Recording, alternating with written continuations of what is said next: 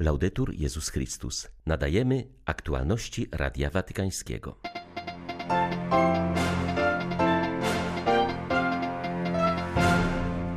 W drodze powrotnej z Kanady na pokładzie samolotu Franciszek jak zwykle rozmawiał z dziennikarzami. Pytany o możliwość rezygnacji odpowiedział, że na razie o tym nie myśli, choć bierze pod uwagę takie rozwiązanie.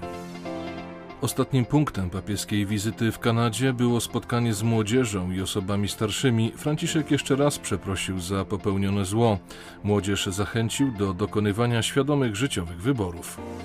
Jeśli wszyscy nie sprzeciwimy się rosyjskim zbrodniom, jutro takie rzeczy mogą się dziać na całym świecie, powiedział w orędziu wojennym arcybiskup Światosław Szewczuk. 30 lipca witają Państwa Łukasz Sośniak i Krzysztof Bronk. Zapraszamy na serwis informacyjny. Zakończyła się 37. podróż apostolska Franciszka.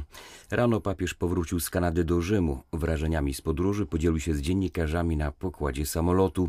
Nie unikał także trudniejszych kwestii. Odpowiedział m.in. na pytania dotyczące starego i nowego kolonializmu, niemieckiej drogi synodalnej, możliwych zmian w doktrynie katolickiej oraz roli kobiet w Kościele. Pytany o możliwą rezygnację zaznaczył, że na razie o tym nie myśli, choć bierze pod uwagę taką możliwość. Nawiązujący do cierpień rdzennej ludności Kanady, które zrodziły się z mentalności kolonialnej, w czasie podniebnej konferencji prasowej pytano papieża o współczesny kolonializm, który przybiera cechy kolonizacji ideologicznej. Dzisiejsze kolonializmy mają ten sam schemat co dawniejsze. Ich autorzy myślą tak: kto nie idzie naszą drogą, ten jest gorszy, mówił Ojciec Święty. Ta doktryna kolonializmu jest zła, niesprawiedliwa i niestety jest stosowana nawet dzisiaj, choć może w białych rękawiczkach. Biskupi z pewnych krajów mówili mi, że kiedy ich rząd prosi o kredyt jakąś organizacji międzynarodową, to ona stawia mu iście kolonialne warunki prawne, które zmuszają kraj i jego mieszkańców do korekty sposobu życia. Niestety na Zachodzie zawsze istniało to zagrożenie, ta mentalność, że jesteśmy lepsi, a tubylcy się nie liczą. Dowodem na to, że kolonializm istnieje współcześnie, jest choćby sytuacja ludu Rohingya w Birmie. Są uważani za gorszych, nie mają nawet prawa do obywatelstwa. To się dzieje dzisiaj. Przed podróżą do Kanady papież zapowiedział, że ta wizyta będzie również testem dla jego zdrowia przed kolejnymi pielgrzymkami.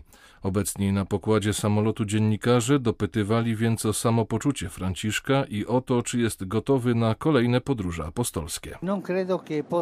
Nie dam rady podróżować w takim tempie jak wcześniej. W moim wieku i przy moich ograniczeniach muszę się bardziej oszczędzać, by dalej służyć Kościołowi. Oczywiście biorę pod uwagę możliwość ustąpienia. Mówię to z całą szczerością. To żadna katastrofa. Można zmienić papieża. Nie ma problemu. Jednak póki co muszę ograniczać zbędny wysiłek. Operacja nie jest skazana w moim przypadku. Lekarze mówią, że da się to zrobić, ale istnieje problem znieczulenia. Dziesięć miesięcy temu przeszedłem ponad sześciogodzinną operację pod narkozą i nadal są tego ślady. Nie ma żartów z narkozą. Oczywiście będę starał się nadal podróżować i być blisko ludzi, bo wierzę, że w ten sposób powinienem służyć. Nie potrafię powiedzieć więcej, mam nadzieję. Tak jak powiedziałem, chciałbym pojechać na Ukrainę. Zobaczymy, co zastanę po powrocie do domu. Do Kazachstanu na ten moment, jak sądzę, pojadę. To spokojna podróż bez konieczności częstego przemieszczania się. To przecież kongres religii.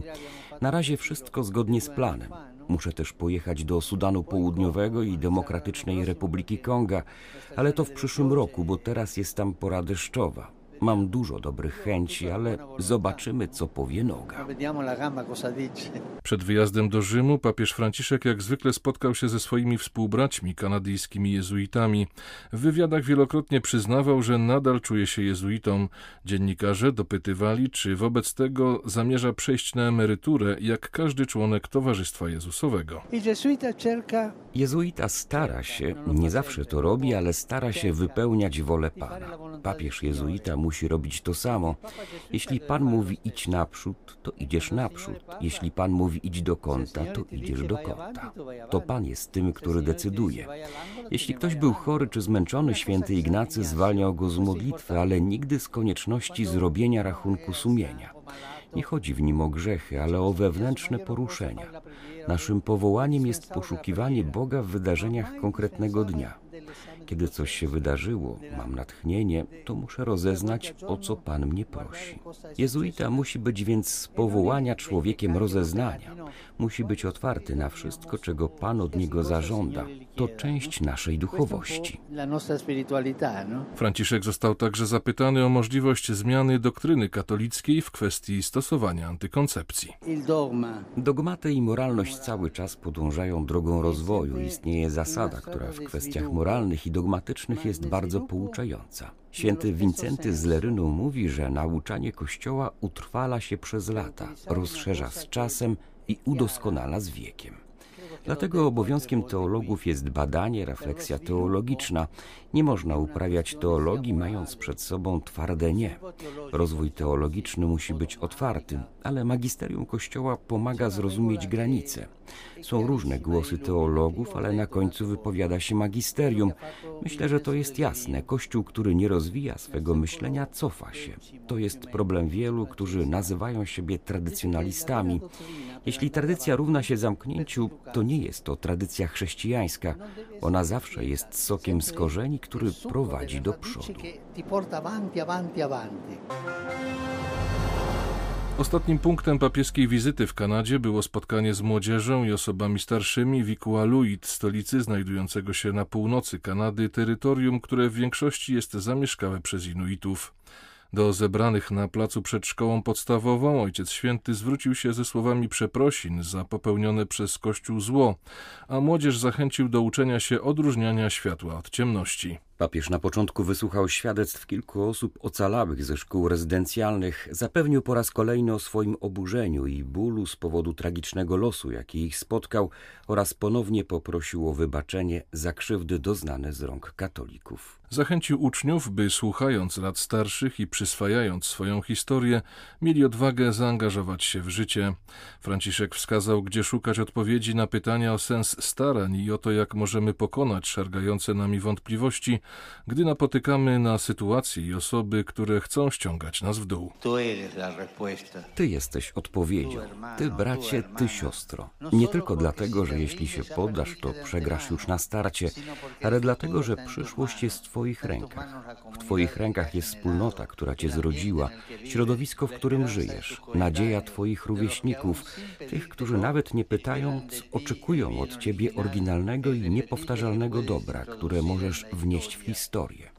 Świat jest bogactwem, które odziedziczyłeś. Kochaj go tak, jak kochacie Bóg, który stworzył dla ciebie wszystko, co piękne. Za każdym razem, gdy będziesz go szukał, zrozumiesz, że droga do kroczenia, którą cię powołuje, zawsze prowadzi ku górze. Zauważysz to, gdy modląc się spojrzysz w niebo, a zwłaszcza gdy wzniesiesz wzrok na ukrzyżowanego. Zrozumiesz, że Jezus z krzyża nigdy nie wskazuje na ciebie palcem, ale obejmuje cię i zachęca, bo wierzy w ciebie nawet wtedy, gdy ty przestałeś wierzyć w siebie. Dlatego nigdy nie trać nadziei. Walcz, wkładaj w to serce, a nie będziesz żałować. Idź dalej drogą, krok po kroku ku temu, co lepsze. Ustawiaj nawigator swojego życia ku wielkiemu celowi w górę. Podczas papieskiej wizyty w Kanadzie nie mogło zabraknąć tradycyjnego spotkania z lokalną wspólnotą jezuitów. Odbyło się ono wczoraj w Quebecu, trwało niecałą godzinę. Uczestniczyło w nim 16 miejscowych jezuitów oraz kardynał Michael Czerny z Watykanu, który również jest kanadyjskim jezuitą, a także ojciec Antonio Spadaro z Rzymu, redaktor naczelny jezuickiego czasopisma La Civilta Cattolica. Jak mówi Radio Watykańskiemu ojciec Alan Fogarty, papież swobodnie odpowiadał na pytania zadawane przez Kanadyjczyków kanadyjskich współbraci. Spotkanie miało charakter prywatny. Jego uczestnicy nie mogą więc ujawnić, co mówił papież. Jest już jednak tradycją, że po każdym takim spotkaniu z jezuitami szczegółową relację będzie można znaleźć w artykule przygotowanym przez ojca Spadaro. Ksiądz Fogarty zaznacza jedynie, że dla niego spotkanie papieża z jezuitami było kolejnym świadectwem jego wielkoduszności, bo pomimo intensywnego programu podróży i kłopotów ze zdrowiem, znalazł czas dla swych współbraci. Powiedziałbym, że atmosfera tego spotkania była naprawdę fantastyczna. Franciszek był u siebie ze swoimi braćmi jezuitami. Siedzieliśmy w kręgu, było to niczym normalne spotkanie wspólnotowe. Papież mówił bardzo osobiście i był całkowicie odprężony. Stawialiśmy pytania, on wyjaśniał różne kwestie, był bardzo otwarty i szczery. Dawał proste odpowiedzi i we wszystkim był po prostu jednym z nas. Było to naprawdę piękne. Franciszek to wspaniały człowiek, angażuje się we wszystko, co robi. Ktoś mógłby powiedzieć, jest przecież papieżem, to jego obowiązek, ale on angażuje się inaczej, nie tylko umysłem i ze względu na swoje stanowisko. W to, co robi, wkłada całe swoje serce, serce ożywione modlitwą. Przebywanie w jego obecności jest czymś wspaniałym. Kanadyjscy biskupi podziękowali Franciszkowi za wizytę w ich kraju. W opublikowanym dziś komunikacie podkreślili, że pielgrzymka Ojca Świętego do Kanady stanowi kamień milowy na drodze uzdrowienia i pojednania między Kościołem katolickim a ludami rdzennymi. Zdaniem członków episkopatu szczególnie ważne były szczere przeprosiny Ojca Świętego i bliskość, którą okazał tubylcom. Papież wezwał do kontynuowania pomocy ocalałym i ich rodzinom w procesie uzdrowienia z traumatycznych przeżyć, których doświadczyli. Usłyszeliśmy to wezwanie i dlatego na kolejnym zebraniu episkopatu dokonamy przeglądu zaktualizowanego planu działania, czytamy w komunikacie. Biskupi wyrazili nadzieję, że ich relacje z członkami pierwszych narodów rozwiną się po papieskiej pielgrzymce i posłużą jako fundament do dalszej pracy. Obecnie jednym z najważniejszych wyzwań jest ujawnienie dokumentacji szkół rezydencjalnych, tak aby rodziny ofiar mogły dowiedzieć się, co stało się z ich bliskimi. Kanadyjski episkopat zobowiązał się do rozwiązania tej bolesnej kwestii już w ubiegłym roku. Biskupi obiecali także zająć się sprawą cennych artefaktów należących do ludów rdzennych, które przechowywane są w muzeach watykańskich. Przedstawiciele pierwszych narodów domagają się także potwierdzenia swoich praw i zdecydowanego wyrzeczenia się przez Kościół tzw. Tak doktryny odkrycia, uzasadniającej kolonializm, podbój i rabowanie ziem. Żądają od Kościoła włączenia się w walkę z systemowymi niesprawiedliwościami, których tubylcy doświadczają do dziś oraz finansowego wsparcia inicjatyw, które przyczynią się do uzdrowienia i pojednania. Pamiętamy masowe mordy i zbrodnie przeciwko ludzkości w Mariupolu, Buczy i wielu innych miejscowościach. Jednak wczorajszy dzień zmroził Ukrainę i świat przykładami okrucieństw, zła i rosyjskiego cynizmu, powiedział w codziennym przesłaniu arcybiskup Światosław Szewczuk. Rosjanie ostrzelali pociskami kasetowymi ludzi, którzy w Mikołajewie czekali na autobus. W wyniku ataku życie straciło co najmniej pięć osób, a kilkadziesiąt zostało rannych. Amunicja, której użyła rosyjska armia, jest zakazana prawem międzynarodowym. Ostrzelany też został Charków. Pociski wycelowano w najbardziej zaludnione części miasta. To, co wczoraj stało się z ukraińskimi jeńcami wojennymi, świat powinien potępić jako szczególny przejaw zwyrodnienia i okrucieństwa. Wczoraj opublikowano film przedstawiający straszliwe tortury ukraińskiego żołnierza. A poprzedniego dnia dotarły informacje o tym, że w miasteczku Ołeniwka, w tak zwanym obozie filtracyjnym, zostało masowo zamordowanych więcej niż 50 ukraińskich jeńców wojennych. Jak trzeba być cynicznym i podstępnym, by demonstrować takie zbrodnie i usiłować zastraszyć nimi świat. W imię Boże potępiamy te okrutne zwyrodnienia i zbrodnie przeciwko ludzkości. Chciałbym zwrócić się dziś do sumienia ludzi na całym świecie, przedstawicieli różnych instytucji, które ustanawiają prawo międzynarodowe. Musicie potępić wojenne zbrodnie Rosjan, które jednocześnie są zbrodniami przeciwko ludzkości. Jeśli jak jeden mąż nie wypowiemy stanowczego nie przeciwko temu zwyrodnialstwu i torturom, to jutro takie rzeczy mogą się dziać na całym świecie. Były to aktualności Radia Watykańskiego. Laudetur Jezus Chrystus.